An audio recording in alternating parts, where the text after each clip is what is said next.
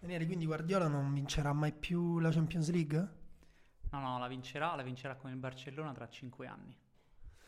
Bene, un arco temporale mm, lungo per i nostri tempi, chissà dove saremo tra cinque anni. Io sono Daniele Manusia, l'altra voce eh, spero sia distinta dalla mia, è quella di Daniele eh, V come Werner Morrone, eh, però scritto Werner, però scritto con la V normale.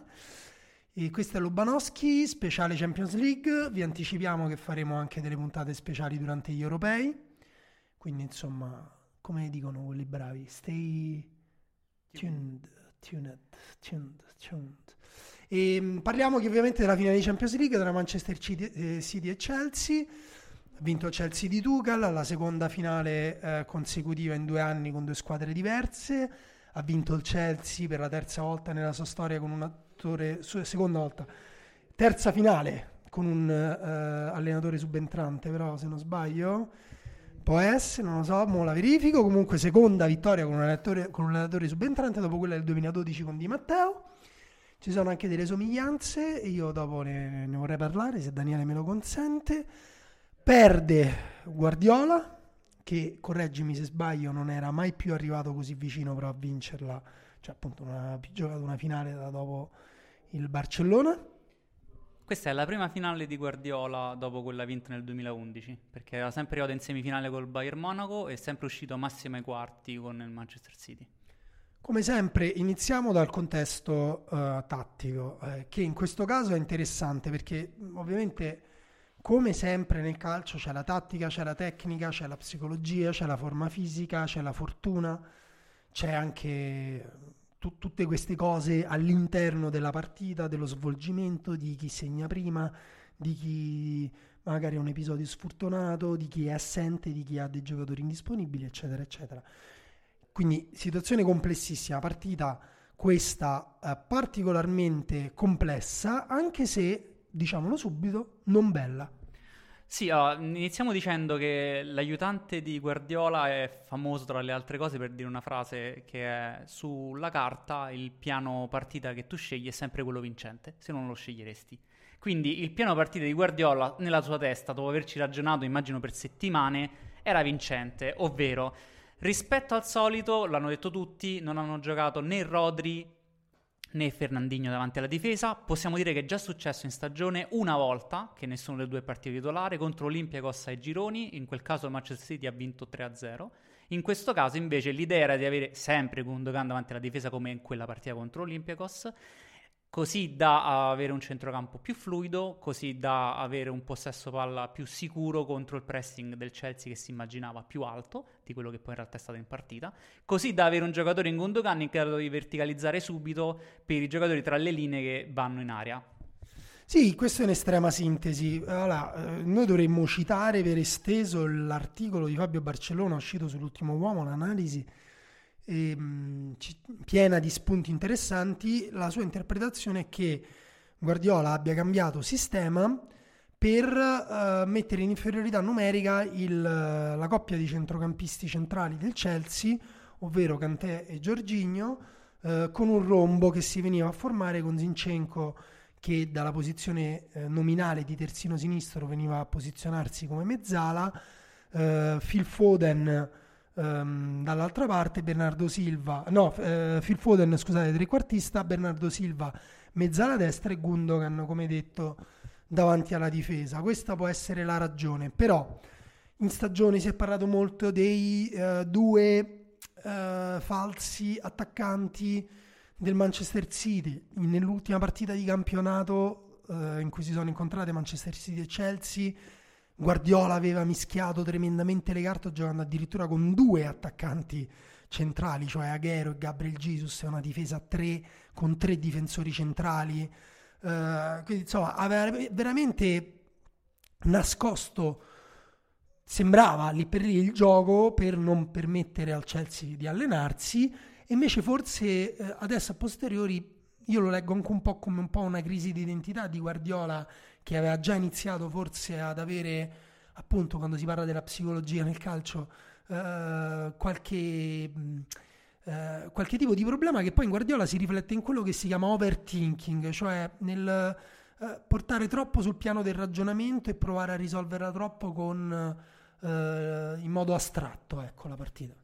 Sì, da questo punto di vista io mh, personalmente, poi ovviamente lui ne sa molto più di me da questo punto di vista, non avrei mai fatto una scelta del genere, ma non tanto perché magari non, non riesce, ma perché se non riesce, poi tu hai messo in realtà da parte tutto quello che ti ha portato fino a qui. Cioè tutto quanto il lavoro che hai fatto durante una stagione che ti ha permesso di arrivare in finale è perso, perché tu hai giocato in un modo diverso, hai, non hai dato ai giocatori l'architettura su cui potersi poi eh, posizionare, faccio un esempio, Sterling era stato abbandonato durante questa stagione perché alla lunga era risultato non all'altezza di quello che voleva fare Guardiola sull'esterno. È stato messo titolare con tantissime responsabilità, ha fallito e i compagni a un certo punto non lo cercavano neanche più. Sì, allora Fabio Barcellona, sempre per, per, per, per, citarlo, ha detto, secondo me in maniera efficace, che quando poi cambi modulo, dopo che per un anno ti alleni, ai giocatori serve magari una frazione di secondo in più per decidere e anche non solo quando hanno la palla, ma anche per decidere la posizione da tenere. Allora, lui, Daniele ha parlato di Sterling, secondo me ci sono state tante prestazioni individuali non all'altezza, perché ovviamente poi è anche sempre quello il, il discorso. Adesso ne parliamo. Prima, per finire sul contesto tattico, il Chelsea dall'altra parte giocato come gioca sempre tutto l'anno, ovvero eh, una linea a 5 barra 3 di difesa con Rice James e Chilwell che eh, possono essere più o meno alti eh, sul campo. Chilwell ha attaccato eh, più di, di, di, James ed ha avuto uh, un, un, ruolo importantissimo soprattutto nell'azione del, del gol che ha deciso la partita. Mm, la coppia di centrocampisti centrali Kanté e Giorginio, affiatatissima si dice sempre di Kanté che gioca per due giocatori e quindi effettivamente per metterlo in inferiorità eh, anche considerando tre giocatori a centrocampo del Chelsea Guardiola gli ha messo il rombo. In realtà anche Giorginio secondo me ha fatto una partita attentissima. Le distanze tra Kanté e Giorginio in generale tra i giocatori del Chelsea erano sempre molto compatti eh, in zona palla. Non, non c'era veramente eh, un metro di campo dove far passare la palla. Davanti Um, trio offensivo composto da Timo Werner, centrale, Kai Havertz, che forse l'avevamo già detto noi quando avevamo già parlato in passato, non so, ho questo ricordo, forse l'ho detto in, in, uno degli altri 177 podcast che facciamo. Continuazione, ma Kai Havertz che ha sviluppato delle qualità da vero attaccante e le sfrutta anche quando gioca eh, largo Uh, e infatti eh, il gol poi è un inserimento, un movimento proprio da punta vera e dall'altra parte Mason Mount che invece ovviamente si eh, comporta più da uh, trequartista uh, mezzale, insomma viene dentro il campo e gestisce il pallone con una qualità dei passaggi eccellente. Sì, hai detto che il Chelsea si è comportato come ha fatto di solito. Appunto, il contrario di Guardiola, Tuchel stava arrivando da dei risultati non positivi a questa finale. Ha perso la finale di FA Cup, ha quasi perso la qualificazione in Champions League perché nell'ultima giornata ha rischiato tantissimo. Ha confermato tutti quanti i suoi giocatori, il suo sistema, il modo di giocare ha quindi in sostanza detto ai propri giocatori: Noi abbiamo fatto in questi quattro mesi un lavoro, siamo arrivati fin qua facendo questa cosa, giochiamocela così la finale. E i giocatori hanno risposto: Meglio non si potrebbe perché possiamo dire che il Chelsea non c'è nessuno insufficiente tra i giocatori, alcuni da 10. Hai detto Giorginio, Kanté, eh, Avers, forse Werner non da 10 per motivi che spiegheremo tra, tra poco. Eh, allora iniziamo a parlare del, delle prestazioni individuali che influenzano appunto il contesto della partita.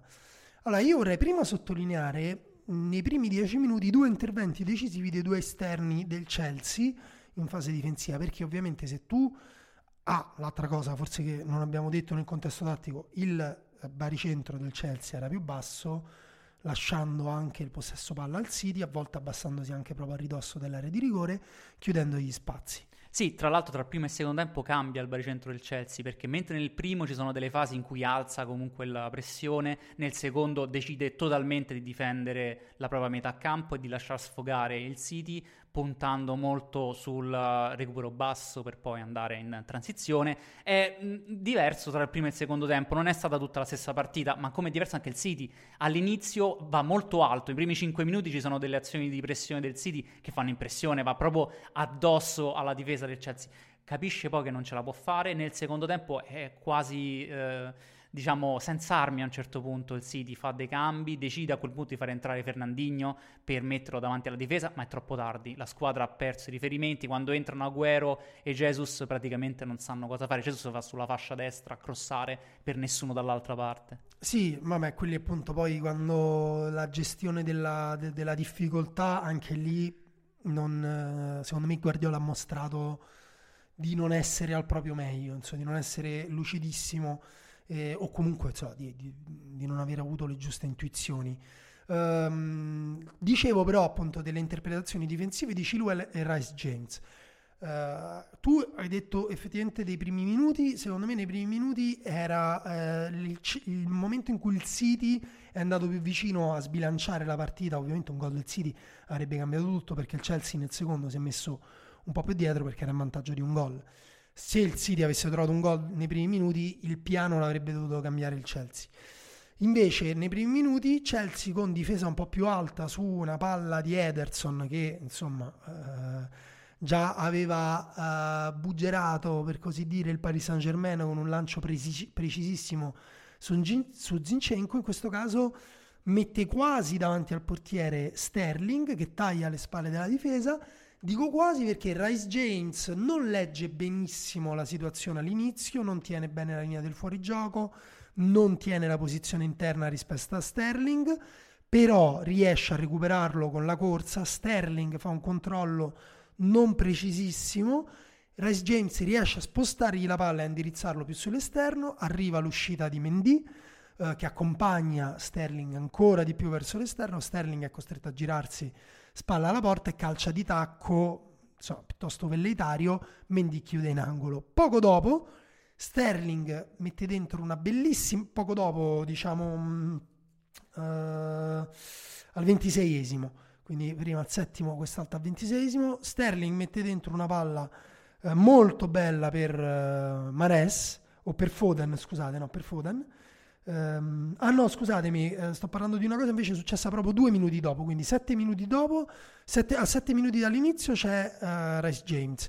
A nove minuti Sterling mette dentro una palla tagliata dentro l'area per, mm, per Mares e lì salva Chilwell. Al ventiseiesimo un'altra bella palla dentro, stavolta per Foden e stavolta salva Rudiger che fa un intervento decisivo, quindi la fase difensiva non solo come struttura data da Tuchel, ma anche come interpretazioni, letture giocate dei singoli individui. In realtà questa al ventisesimo che hai citato due volte senza volerlo per Foden è l'azione migliore del City della partita. Sono due triangolazioni con l'uso del terzo uomo che dalla difesa arrivano dietro la difesa del Chelsea per portare poi al cross verso Foden ed è effettivamente l'azione che voleva Guardiola, quella che aveva immaginato lui. Si parte dalla difesa, si fanno due triangolazioni per uscire dalla pressione, si trova l'uomo libero poi sulla tre quarti e lui in zona di rifinitura la mette al centro per quello che arriva dall'altra parte, che in questo caso era Foden. Non riesce perché Rudiger ha un ottimo intervento, un'ottima lettura di per sé, ma dimostra come in realtà non è che il piano era campato in aria di Guardiola, però non ha funzionato. E nei singoli non ha funzionato soprattutto anche perché ci sono state delle interpretazioni non all'altezza. Mm, abbiamo detto positive del Chelsea, non abbiamo nominato Kanté e lo faremo tra pochissimo, però nel City non ci sono all'altezza anche giocatori di cui uno si poteva fidare uh, Stones uh, ha giocato molto male. Zinchenko ha giocato molto male nelle letture, nel, come proprio intervenivano male, eh, in, in, ritardo, ad esempio sul gol del Chelsea. Velocemente Zinchenko non va, non va proprio. Si ferma a un certo punto. Stones si fida troppo della sua velocità su Werner e viene fregato totalmente. Sì, Stones ha sbagliato tantissimo, ha sbagliato anche, uh, è stato all'origine di un altro paio di occasioni pericolose del Chelsea perché già nei primi minuti si è visto un'altra cosa che è tattica ma anche appunto di letture individuali, di giocate individuali, che il City eh, avrebbe sofferto molto le transizioni eh, offensive del Chelsea, quindi le transizioni difensive sue.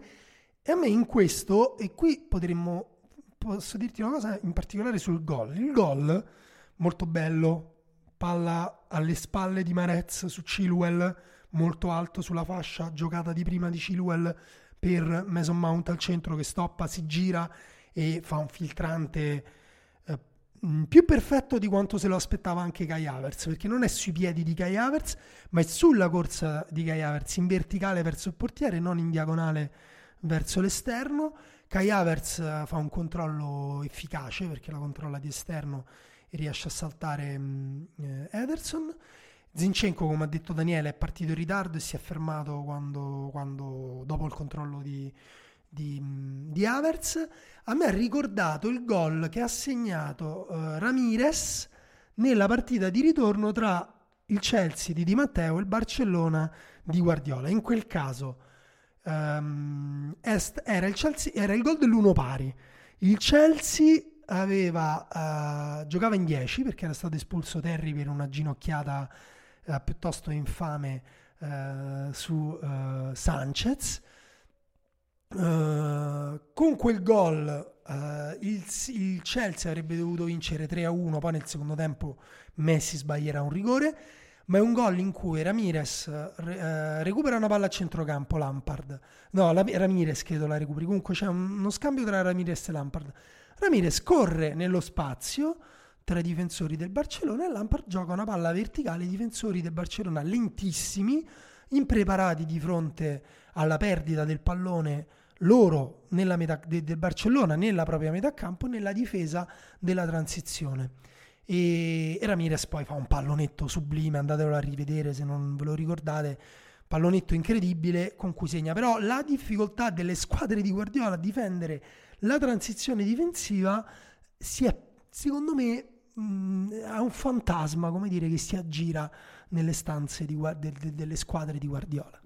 In realtà è per questo che aveva funzionato tanto bene il difensore, eh, scusate, il centrocampista difensivo fermo davanti alla difesa, in questo caso ad esempio Rodri o Fernandinho, non tanto per quando hai il pallone, ma per quando lo perdi, perché hai un giocatore in più sulle transizioni avversarie al centro che evita il passaggio di Mount con Fernandinho, non ci può essere, perché hai un giocatore esattamente su quella linea di passaggio. È, que- è lì che ci sta la critica principale alla posizione di Gundogan poi, ovviamente, eh, Guardiola ha utilizzato tanti metodi per evitare questa cosa nel tempo. Ad esempio, abbiamo parlato di Cancelo che si accentrava eh, a centrocampo durante la stagione, così che proprio durante la perdita tu hai un giocatore in più a, al centro, cosa che non c'è stata in questa partita perché Cancelo non ha giocato.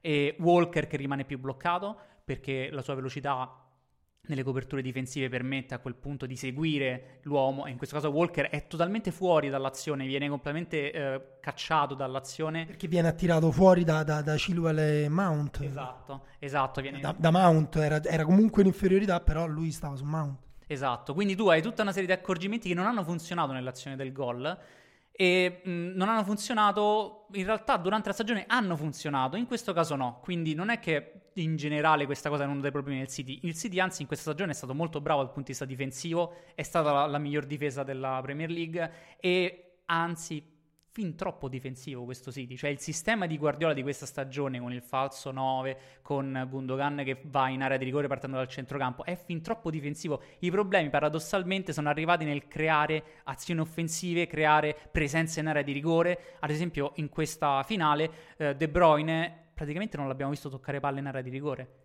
Che va bene, fa il falso 9, però poi se nessuno va a toccare palla in area di rigore, il rischio qual è? Che tu crei densità sulla tre quarti, ma non c'è sfogo e profondità davanti e quindi la difesa è avvantaggiata. Sì, tra l'altro De Bruyne ha toccato anche pochi palloni fuori dall'area di rigore, nel senso quell'azione che abbiamo citato prima del 26esimo è l'unica in cui il suo spostarsi dalla zona centrale ha creato uno spazio attaccato efficacemente da un compagno eh, proprio perché comunque c'era un affollamento centrale molto grande, anche ehm, Zinchenko, appunto tu hai detto Cancelo per, per, le transizioni difensive, però in realtà anche lì appunto non è stata una, una transizione quella che ha portato, una vera e propria transizione, è stata più eh, un attacco rapido eh, del Chelsea, Zinchenko era in, posizione di, eh, di terzino, hanno sofferto in altri momenti la perdita del pallone e altri anche attacchi veloci che appunto non erano puramente delle transizioni.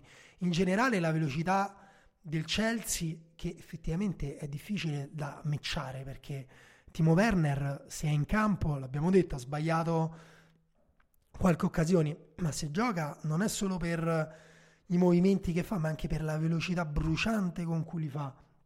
Kai Havertz è velocissimo per quanto è alto. E Chilwell è velocissimo, Chilwell le due fasi te le fa benissimo. E Zinchenko non è quel tipo di atleta lì. Inoltre il Chelsea ha una facilità di trasmissione centrale che non ha pochi paragoni, ovvero eh, Giorginio o Kanté quando giocano ad un tocco liberano l'uomo e tu ti trovi che da un momento hai perso palla, a quello dopo hai Va- Werner che punta la porta andando a 10 km al secondo praticamente. Esatto, allora parliamo dei, dei, dei giocatori, sì, 10 km al secondo, parliamo di, mm, dei giocatori insomma, che abbiamo scelto io, vabbè, le, inizio io perché te l'hai appena nominato. Scelto Cantè, scelta banale, però qualcuno doveva pur farlo. E, mh, Kanté, ovviamente, è un giocatore fondamentale per l'equilibrio di, di, sia del Chelsea che, del, che, della Francia. A questo punto, Cantè ha vinto una Premier League col Chelsea, con l'Eister, un, una Champions League col, col Chelsea, un mondiale con la Francia. Se quest'estate dovesse vincere anche l'Europeo con la Francia da protagonista, ehm, come dire, sarebbe uno dei calciatori più vincenti della storia del calcio e so, tutti hanno già detto che tre anni prima di vincere la, la Premier con il Leicester era eh, in Serie B eh, francese, quindi insomma sorprendente, incredibile, giocatore di cui però si parla poco della gestione del pallone e, però forse ne parlo dopo perché ho scelto una giocata in particolare di cui parlarvi. Però, diciamo, la gestione del pallone di Giorginio e Kanté nel, nel, nel modo in cui la mandavano, come ha detto Daniela, un tocco a due tocchi all'indietro, cambiando di fascia, mostrandosi eh, disponibili ai compagni, recuperando palla, rubandola, andando in pressione, è veramente una cosa che può cambiare la partita di, di, di, di qualsiasi squadra. In questo caso se Gundogan eh, era stato effettivamente lasciato da solo da Guardiola a coprire to- troppo campo, Kanté e Giorginio in due hanno coperto veramente tutto il campo che, che serviva anche, anche, in avanti, anche accorciando. Sì, su Kanté, eh, allora, è totalizzante la partita che ha fatto e tu rimani veramente a bocca aperta per la capacità che ha di coprire tutto il campo e di scegliere sempre la cosa giusta dopo che recupera palla. E come lui rimane costante tutta la partita, cioè non c'è un momento in cui abbassa la guardia, non c'è un momento in cui sembra eh, deconcentrato o cui deve andare a recuperare magari un po' di fiato, no, gli altri diminuiscono in intensità e lui sembra aumentare, non è che aumenta, semplicemente è costante, non è un diesel, è proprio sempre un stantuffo che va lì e non sbaglia nulla è in questo momento probabilmente il candidato maggiore al pallone d'oro. Mi permetto di dire che non, non, sono molto entusiasta di questa cosa perché per quanto sia un'eccellenza che rimarrà nella storia, se il miglior giocatore in questo momento è, è un, diciamo, non specialista, però comunque un giocatore prettamente difensivo come Kanté, ci dobbiamo forse chiedere il fatto di dove sta andando in questo momento la capacità di incidere dal punto di vista dei grandi giocatori nel calcio, ovvero stiamo vivendo un calcio più di importanza sulle transizioni, sulla capacità di recuperare il pallone e di cosa fare dopo che l'hai recuperata. E da questo punto di vista Kanté è il giocatore perfetto però è anche un simbolo quindi di dove stiamo andando, dove invece un giocatore come, eh, faccio un esempio, De Bruyne sta facendo fatica perché giochiamo ogni tre giorni, perché ci stanno un sacco di infortuni, tutta una serie di motivi, De Bruyne tocca pochi palloni e non incide nei palloni che tocca, ma uno con la capacità di incidere che De Bruyne, se fa fatica lui, allora secondo me dice molto di questo momento del calcio. Sì, una cosa però su Kanté pallone d'oro, secondo me significa, mm, cioè non è per forza una cosa negativa, e, c'è un ricambio generazionale nei giocatori insomma, offensivi. Haaland e Mbappé stanno, si sta cercando in tutti i modi di mostrarli come possibili Ronaldo e, e Messi del futuro, ma secondo me non, hanno delle cose in più, ma hanno anche a livello tecnico delle cose in meno. Um, Kanté per me rappresenta l'adattamento all'intensità, cioè il, il, fatto che comunque questa è un, una fase storica in cui il calcio è a un livello di intensità massimo, che è veramente al confine del, del perdere il controllo. Ci sono squadre che perdono il controllo volentieri, no? Insomma, abbiamo parlato del Bayer Leverkusen di um, Schmidt adesso ci sono le Skyball del Barnsley, ma insomma eh, è una fase storica in cui l'intensità, la, la, la, la capacità di giocare con pochissimo tempo e pochissimo spazio, eh, di attaccare in verticale appena è possibile, oppure di andarsi a creare gli spazi in verticale eh, anche contro squadre chiuse, insomma è fondamentale. Kanté è un giocatore incredibilmente completo. E qui allora ti faccio tu aspetta però che giocatore avevi scelto di sottolineare? Che se no io ti faccio già il salto alla giocata allora io eh, scelgo Rudiger. Rudiger perché trovo che il secondo tempo sia perfetto dal punto di vista suo, eh, lui che ha salvato quella palla poi che poteva essere il gol del Manchester City al 26 del primo tempo, la partita è complicatissima per lui perché deve trovarsi contro Mares che rientra e prova a saltarlo ogni volta, tenendo sempre d'occhio chi è che entra in area, e lo fa con uh, una precisione poi tecnica quando ha il pallone perché sbaglia pochissimo Rudiger con la palla. Trovo che sia nella migliore forma della sua carriera e questa finale è veramente all'altezza. Lui e Azpilicueta dall'altra parte del, dei tre centrali hanno fatto veramente una partita perfetta a dir poco. Mm, trovo che Rudiger dal punto di vista fisico si sia imposto proprio a parte il fatto che ha tolto di mezzo De Bruyne al, all'ora di gioco che è stato forse uno scontro fortuito, resta il fatto che ha inciso tantissimo sulla partita e quindi va comunque sottolineato. Sì, uh, passiamo alla giocata. Um, vabbè, prima io so che tu hai una posizione interessante sulla giocata della partita che ti ha fatto saltare dal divano, che noi scegliamo in ogni partita. Non c'è in questa partita una giocata che mi ha fatto saltare dal divano, sinceramente. Perché noi scegliamo soprattutto giocate tecniche per provare a parlare anche dell'impatto tecnico è stata una partita eh, veramente di altissimo livello dal punto di vista tattico, nonostante gli errori di Guardiola. È stata una partita perfetta dal punto di vista del piano del Chelsea. È stata una partita povera però dal punto di vista tecnico. Abbiamo visto pochissime giocate, c'è stato forse un dribbling di Foden, ma mm, niente di che. Eh, controlli in velocità, tantissimi, perfetti. Ottimo nel filtrante di Mount che fa poi anche da assist, veramente perfetto ma quello che abbiamo visto in Bayern Monaco Paris Saint Germain qui non c'è stato minimamente. Due grandissime squadre, due squadre allenate molto bene, ma povertà francamente nei gesti di picco tecnico c'è stata. Ah, sì, le finali non, per me rientra un po' anche nel discorso che le finali non sono quasi mai le partite più belle del torneo.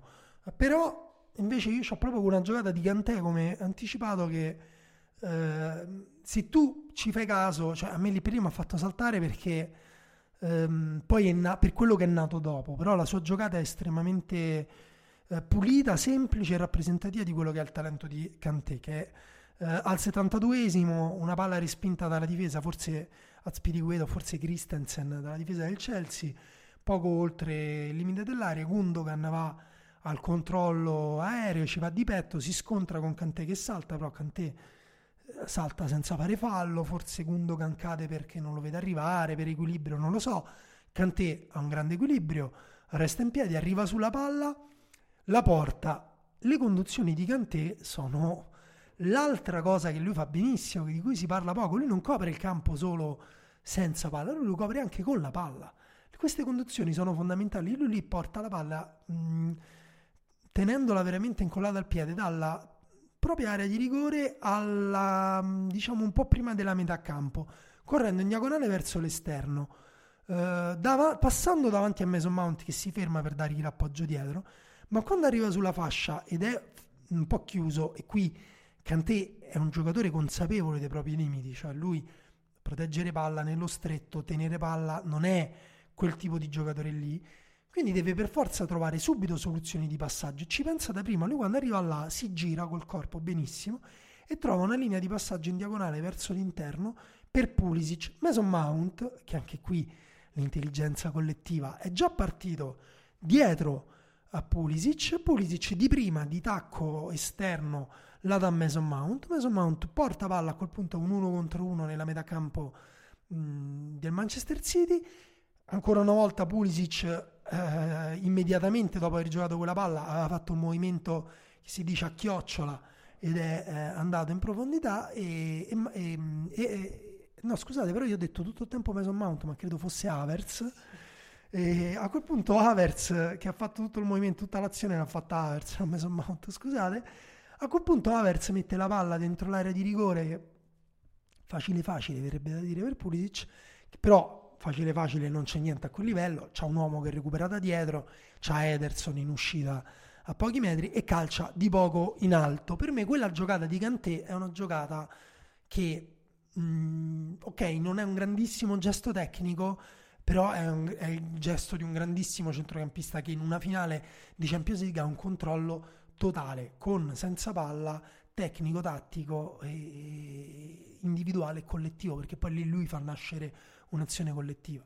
Sì, è, è indubbia questa cosa. La mia critica al pallone d'oro di Kanté non c'entra nulla con il fatto che lui sia un giocatore. Adesso si va di moda dire generazionale. Effettivamente sembra veramente che te ne escano fuori ogni, ogni boh, 30 anni così. Che riesce a fare così tante cose con quell'intensità in questo momento perfetto per il calcio contemporaneo. Ma poi magari ne escono di più, però non arrivano perché appunto la sua storia che lui giocava in uh, Serie B non è una storia. Ah, guardate la favola. No, è, è in realtà è una storia che Ah, di malfunzionamento del sistema, secondo me, eh, del fatto che vengono selezionati male i giovani. Lui è molto basso, ieri è stato il giocatore che ha vinto più duelli, eh, scusate, sabato è stato il giocatore che ha vinto più duelli aerei in, um, in campo.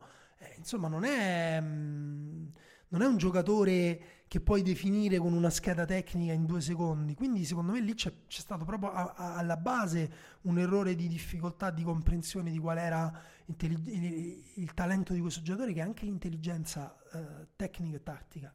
Sì, ricorda molto quello che successe con Xavi, che all'inizio della sua carriera al Barcellona era una riserva perché non si riusciva a capire esattamente dove infilarlo in campo, perché eh, solo dopo si è scoperto che era una mezzala di possesso, la mezzala di possesso nella storia del calcio. Inizialmente era un regista davanti alla difesa, non sapevano come fare perché era troppo basso, proteggeva palla sì, ma non faceva i lanci. Tutta una serie di questioni che poi abbiamo scoperto a posteriori che erano in realtà errori da parte dello staff tecnico del Barcellona, non problemi del giocatore. Stessa cosa con Cantè. Adesso sappiamo sappiamo che tutte quante quelli che l'hanno scartato lo facevano perché non sapevano come utilizzarlo, perché non abituati a diversi tipi di giocatori davanti alla difesa, non abituati a, boh, faccio un esempio, Vieira, cioè un giocatore alto quasi due metri che domina dal punto di vista fisico perché effettivamente troneggia, non perché è eh, più reattivo, più intelligente appena recupera palla o sta attivo a prenderla pulita il pallone. Comunque, eh, sì, mh, devo aggiungere una cosa, eh, il filtrante di Mount è probabilmente la giocata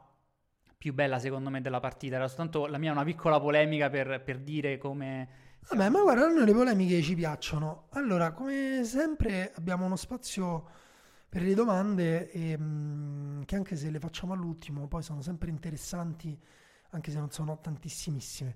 Come valutate il Giorginio mediano di un centrocampo a due? Beh, per me è un discorso speculare quello fatto per Cante. Allora, anzitutto... Eh, non è che uno viene preso, messo nel deserto a giocare contro dei diavoli e una squadra di sconosciuti, ma ci si allena, si gioca in coppia e i movimenti tra Cantè e Giorgino sono perfetti, in modo in cui si alzano, si abbassano, vanno incontro alla palla, incontro ai difensori, si spartiscono i compiti delle zone di campo. Quindi per me in questo caso è proprio come si completa con Cantè. Chiaro che ne guadagna anche Cantè in questo senso. Con la nazionale, ad esempio, Cantè fa un gioco spesso diverso spesso mh, meno completo, nel senso si occupa più della fase difensiva e dell'aggressione, della reaggressione di, de, de, della copertura.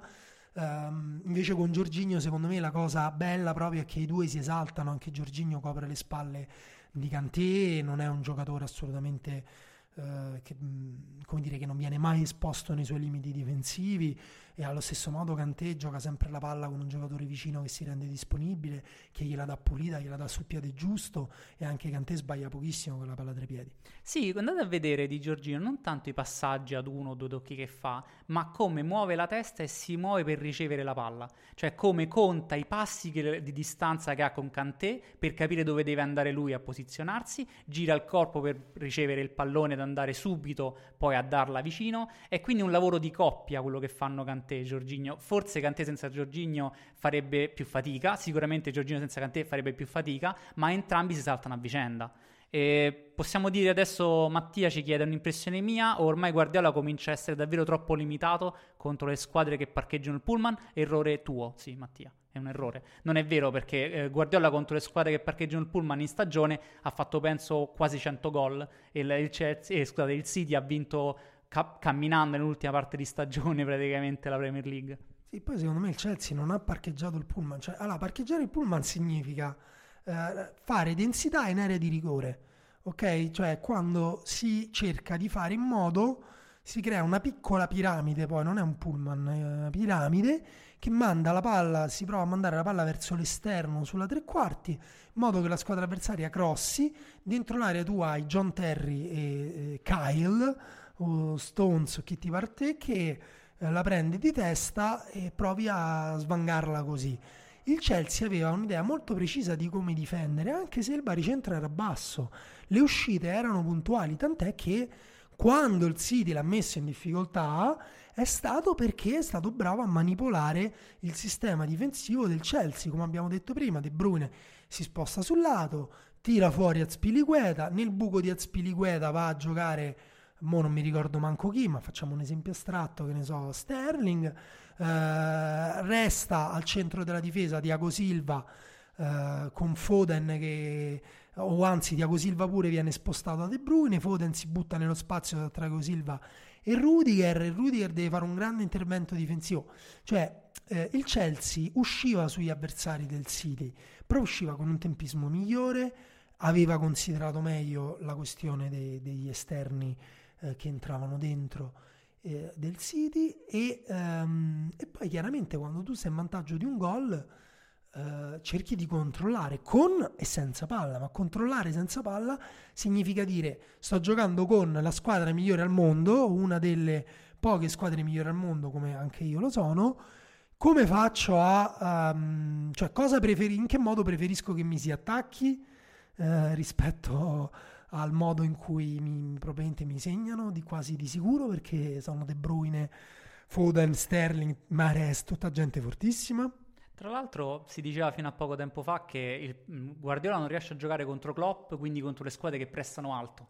Adesso si dice Guardiola non riesce a giocare contro Tuchel, quindi contro le squadre mi sembra semplicemente che quando giochi a questo livello contro avversari di questo tipo, eh, non è tanto la strategia in sé che ti fa, è proprio la partita che poi cambia. Basta che Werner ha sbagliato il gol, magari segnava uno dei gol che faceva e il Chelsea dilagava. E in quel caso invece Mares ha sbagliato il gol, magari segnava il gol eh, Mares al, set, al, nono minuto e lì cambiava tutta quanta la partita. Veramente, il, come si dice in Inghilterra, fine emergency, cioè veramente è un limite piccolissimo tra eh, riuscita o non riuscita della strategia. Non è che perché una squadra si difende molto bene, allora Guardiola non sa cosa fare. Sì, tra l'altro noi appunto noi poi parliamo a posteriori, noi come dire cerchiamo delle ragioni, ma lo svolgimento della partita cioè, è stata una partita equilibrata, eh, tesa, il City qualche occasioncina ce l'ha avuta anche se ha tirato poco in porta, ha toccato pochi palloni in aria. Due domande su Timo Werner, le leggo insieme. Secondo voi si può già considerare Timo Werner come uno dei migliori al mondo nel proteggere la palla? Inoltre mi ha colpito molto, questa Gabriele Jimmy che parla, mi ha colpito molto la sua capacità nel farsi trovare in ogni punto utile del fronte d'attacco, insieme alla bravura degli altri giocatori offensivi del Chelsea nell'occupare in modo funzionale gli spazi in transizione. Alessandro Timo Werner ha deciso l'ultima partita che ho visto dal vivo, oggi sembra stia giocando il cugino scarso o forse invece questo è Werner e io ho visto il cugino forte, non lo so più. Scherzi a parte del suo modo perpetuo che trascina a sé i difensori aprendo il campo, i compagni bisognerebbe farne un monumento. Come giudicate la sua stagione, pesano troppi gol sbagliati o si fa perdonare tutto. Allora, eh, sì, hanno messo insieme tante cose. Per me eh, non, è una, non, è una, dote, uh, non fa, cioè, non è talento calcistico attirare i difensori cioè, non credo che rientri questa cosa qua. Quello è un movimento, tu sei intelligente, sai come attirare i, il, il talento e l'intelligenza. Timo Werner è un giocatore intelligente con un allenatore intelligente che gli ha detto attacca gli spazi alle spalle dei terzini del City perché comunque appunto il City gioca con la difesa a 4 e quindi trascini via i centrali. Uh, ha sbagliato troppo, secondo me in una finale di Champions non puoi sbagliare lì anche in semifinale, non puoi sbagliare, non puoi lisciare una palla al nono e, mm, e poi dopo di nuovo, uh, insomma, ne ha fatti parecchi. Però è vero pure che giocare alla velocità a cui gioca lui, ma lui non gioca solo, non è che corre solo veloce, lui fa tutto velocemente. Se voi guardate quando lui prepara un tiro e lo calcia, sembra pure lì, sembra che, che, che, che non lo so, sembra che la palla vada al quadruplo della velocità a cui va. È un giocatore mh, che secondo me deve ritrovare un pochino di calma interiore e magari anche un pochino di, di, di, di lavorare un pochino sulla finalizzazione perché non puoi fare tutto così veloce, non puoi tirare come se la palla fosse, non lo so, una pallina da ping pong sparata da, da un fucile, un piombino sparato veramente da un fucile da caccia. Deve, mh, mm, l'errore è tecnico, non è, non è, è, tecnico però è anche psicologico, ecco, non è però una mancanza di talento perché quelle cose lì si allenano. Sì, tra l'altro parliamo di un giocatore che comunque con il Lipsi ha segnato più di 20 gol a stagione, quindi ce le ha in teoria la possibilità di andare a fare così tanti gol. Si parla di protezione del pallone. Sì, è vero, perché fa le cose molto velocemente, come hai detto tu giustamente Daniele. Eh, non mi piace però quello che fa dopo che ha protetto la palla. Non è un giocatore creativo, non è un giocatore che riesce dopo che ha superato magari nello stretto due uomini a trovare una soluzione. Solitamente finisce che o tira in porta o crossa. E la stessa cosa in area di rigore, se protegge il pallone poi tira. E lo fa eh, con urgenza, sente che gli scotti il pallone. E lì però appunto si parla di limite. Cioè è una questione che tu se sei un, un, un gra- se sei Haaland non ti scotta il pallone tra i piedi. Sì, lui è, anche, è limitato in conduzione, diciamo anche, cioè con la palla tra i piedi, non in conduzione nello spazio, ma se devo puntare un giocatore nel portare palla, cioè non è molto a suo agio, eh, appunto sa strappare, sa spostarsela per crossare o tirare, però non è proprio un giocatore mh, mm, con una grande varietà di, di, movimenti con la palla tra i piedi, è un po' anche prevedibile. Luca chiede quale credete che sia il livello attuale di Mount in campo, vabbè alto, eh, dove potrebbe arrivare, vabbè già uno dei centrocampisti eh, migliori al mondo, insomma comunque ha vinto una finale dei Champions facendo l'assist con un filtrante di 30 metri, direi che insomma non basta, non serve altro. No, ti sta chiaramente chiedendo se sarà più forte di Lampard o meno. Vabbè, questo non, non, saprei, non saprei dire. Lampard ha fatto stagioni da 30 gol, se non sbaglio. E Leonardo Sabaini dice sarebbe bastato al City vincere il duello James vs Sterling per mettere in difficoltà la difesa del Chelsea, ma mm, no, boh, cioè per fare un gol magari sì, perché quello appunto dipende quale duello vinci. Ah, l'ha vinto o l'ha perso quello al settimo minuto di cui abbiamo parlato? Quel duello lì tecnicamente l'ha pure vinto, però James l'ha perso in maniera che non, gli ha permesso di fare gol, quindi è complicato. Sì, guarda, non trovo che sia stata lì la, la, questione. Poi Federico ci chiede secondo voi perché Guardiola non ha schierato Rodri e Fernandinho, abbiamo già risposto a questa cosa. E invece Gianluigi ci chiede se dovesse fare un grande europeo, quante possibilità ci sarebbero di vedere il pallone d'oro assegnato a Cantè? Tantissime, molto semplicemente, in questo momento è uno dei candidati principali a poterlo vincere. Sì, ricordo sempre che comunque il pallone d'oro viene votato da persone che leggono i giornali, che leggono i social media, quindi questo clamore che c'è in queste ore arriva pure a loro e quindi eh, dopo questa partita secondo me Kanté è prepotentemente uno dei giocatori però si vota a dicembre cioè si voterà no, si, si, si assegna a dicembre ma si vota prima ma c'è l'europeo, l'europeo conta troppo se la Francia esce nel girone Kanté se lo scorda. Sì, bisogna ricordare eh, Modric come esempio Modric che vince la Champions League da protagonista, uno dei protagonisti fa un grandissimo mondiale e a quel punto gli danno il pallone d'oro. E Kanté deve fare più o meno quel percorso lì. Se Modric se fosse uscito ai gironi del mondiale non avrebbe vinto il pallone d'oro. Lo avrebbero dato probabilmente a Cristiano Ronaldo un'altra volta, che è un giocatore migliore di Modric. Sì, ok. E, vabbè, Leonardo scherza dicendo Sterling fenomeno bluff. Uh, Sterling per me tu hai detto che questa, stagione è stato messo in disparte, però non ricordo se era l'inizio di questa stagione o la fine della scorsa, perché le cose si mischiano. Però c'è stato un momento in cui lui era diventato un giocatore efficace, importante, in cui segnava tantissimo, in cui il modo in cui attaccava la profondità, come in quella famosa occasione del settimo minuto, eh, aveva un peso specifico grande nell'economia del gioco del City. E che poi il City ha trovato un modo diverso per giocare. Secondo me non, è, secondo me non, non ha neanche giocato malissimo, però è vero che in questo contesto qua un giocatore, cioè mentre Mares, allora per me Mares è un giocatore con qualità variabile, cioè c'è alcune cose in cui è a livello di Messi, cioè nel portare palla, quella cosa che dicevo prima di, di Timo Werner, cioè lui invece quando porta palla incollata al piede va velocissimo con la palla, eh, con la distanza piede-palla più, più, più breve che, che io abbia visto, è Uh, può andare in tutte le direzioni, può cambiare direzione, può fare quello che vuole, è imprevedibile quando punta un avversario. Però secondo me gli manca qualcosa, gli manca qualcosa nella finalizzazione quando non deve solo tirare, cioè quando si deve costruire lui il tiro, gli manca qualcosa nel piede destro, gli manca qualcosa secondo me a livello carismatico, a livello di... Mm, non è un giocatore con una forza mentale che gli permette di... di cioè gli manca qualcosa, adesso poi si può andare a definire dove, dove le... Anche a Sterling, anche Sterling è un giocatore a cui manca qualcosa manca qualcos'altro, qualcosa di diverso rispetto a quello che, che manca a Mares. Sono giocatori di contesto. Se tu gli crei un contesto adatto per esaltarsi, ce la fanno. E l'hanno fatto in stagione, soprattutto Mares.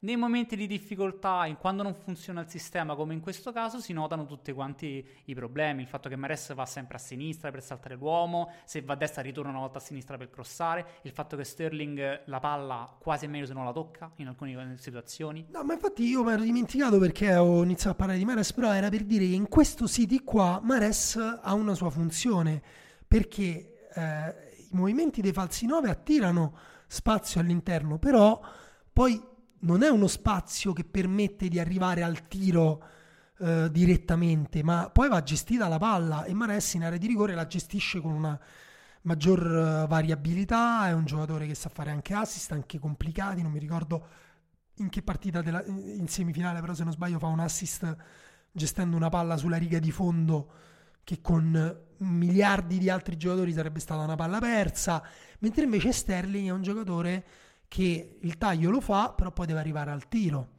E quindi, insomma, per me, vabbè, chiaramente fenomeno bluff, insomma, Leonardo scherzava, lo sa benissimo, non esistono.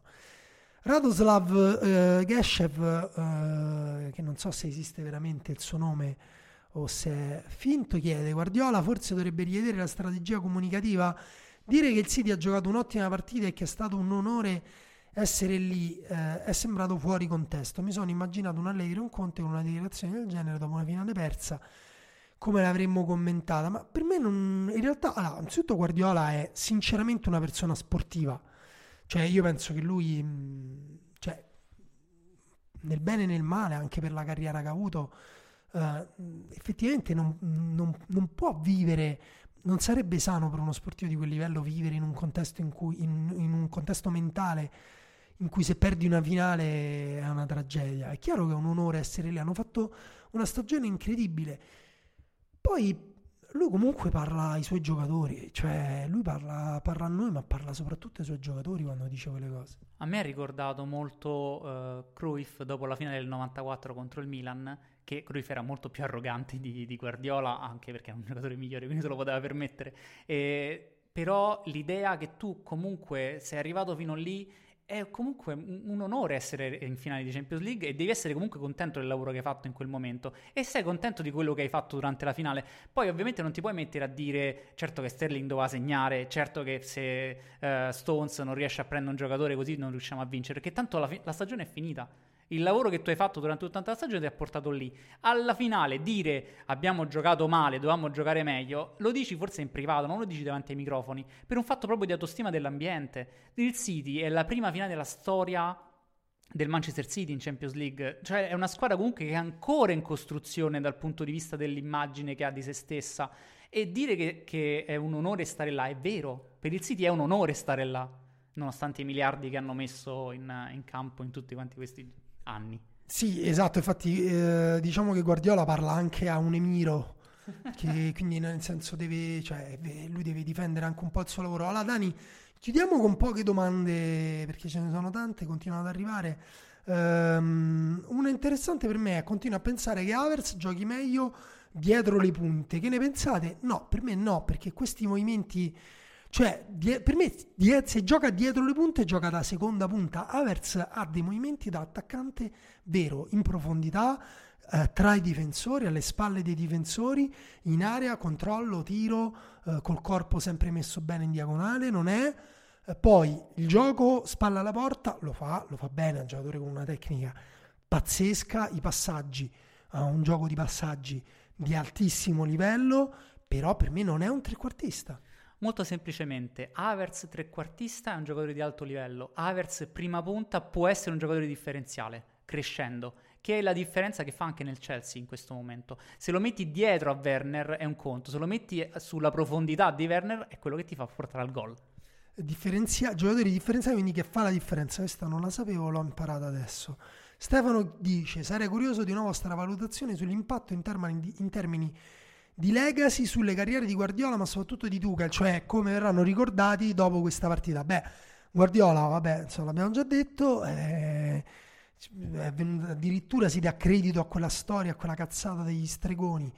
Eh, quindi figurati, Guardiola adesso deve lavorare per arrivare a vincere questa Champions League con una squadra diversa dal Barcellona, altrimenti verrà ricordato come forse l'allenatore più influente di questi anni, che però non è stato in grado, come se poi vincerò quel Barcellona fosse scontato. Sì, come Sacchi, no? Finirà come Sacchi in quel caso, in cui ha vinto soltanto perché aveva gli olandesi del Milan e bla bla bla bla bla. Sì, lui peggio perché è ancora più, più odiato, lui a livello internazionale più odiato. Tuchel è già considerato uno degli allenatori migliori al mondo. Um, certo, è un allenatore che allena le squadre in questo modo qua, nel senso è un allenatore pragmatico, un allenatore intelligente, un allenatore furbo, un allenatore uh, che allena bene i giovani, ha tantissime qualità mh, mm, e può portare fino in fondo qualsiasi squadra, una squadra adatta, diciamo, al suo gioco, può farle vincere eh, una competizione, magari anche un campionato, insomma. Um, però non so cosa potrebbe far salire di livello Tuchel. Forse la, la, vederlo vincere, invece, forse un po' al contrario di Guardiola, vederlo vincere con una squadra con grandi campioni. Quindi um, la cosa in più che può fare è far passare, cioè mostrarsi anche come grande gestore. Questa è stata la finale di Tuchel secondo me ha cambiato sua, l'idea che hanno gli altri di lui. Noi, noi, lo diciamo da, da sempre, è uno dei migliori allenatori al mondo, c'è poco da dire. Però effettivamente è andato via, è stato cacciato dal Paris Saint Germain perché si riteneva non adatto a gestire quello spogliatoio. E lui non ha fatto niente per dimostrare di esserlo è andato al Chelsea che non era lo spogliatoio del, del, Paris Saint Germain, è una squadra che ha costruito lui, è vero che ci stava la base di Lampard, ma l'ha costruita lui con giocatori che si dovevano ancora affermare, assieme ad altri come Cantè, Aspiliqueta, cioè giocatori tranquillissimi che ti, fare, ti, fanno il caffè, Cantè ti fa il caffè la mattina, se sei Tuchel. Eh, Neymar ti guarda e ti chiede perché non gli hai fatto tu il caffè a lui. Oh, infatti la, vincere una finale di Champions cambia questa cosa qua, perché mh, i giocatori iniziano a rispettarlo di più. Guardate le cose che dicono i giocatori di Murigno quando arriva Murigno nelle squadre, eh, nella serie del Tottenham, ma anche adesso, insomma, continuano a vederlo come un vincente perché ha vinto. Sì, sì, tra l'altro mh, molto simile alla questione di Klopp quando arrivò a Liverpool all'inizio, arrivò, fece male all'inizio, doveva costruire e si diceva vabbè ma questo non vince niente, ha vinto la Champions League, è cambiato tutto, Klopp è un vincente, un grande che ti costruisce tutto quanto e quindi secondo me l'idea è che Tuchel con questa vittoria ha cambiato il suo futuro. Ok Dani, chiuderei con una domanda a bruciapelo che ti faccio io, quindi che mi nasce dalle cose che abbiamo appena detto, chi è secondo te il migliore allenatore al mondo? È Pep Guardiola, secondo te? Nagelsmann. Ci sentiamo per l'europeo. Questo era Lobanowski. Pubblicizzatelo ai vostri amici per piacere. Non fateci fare brutte figure.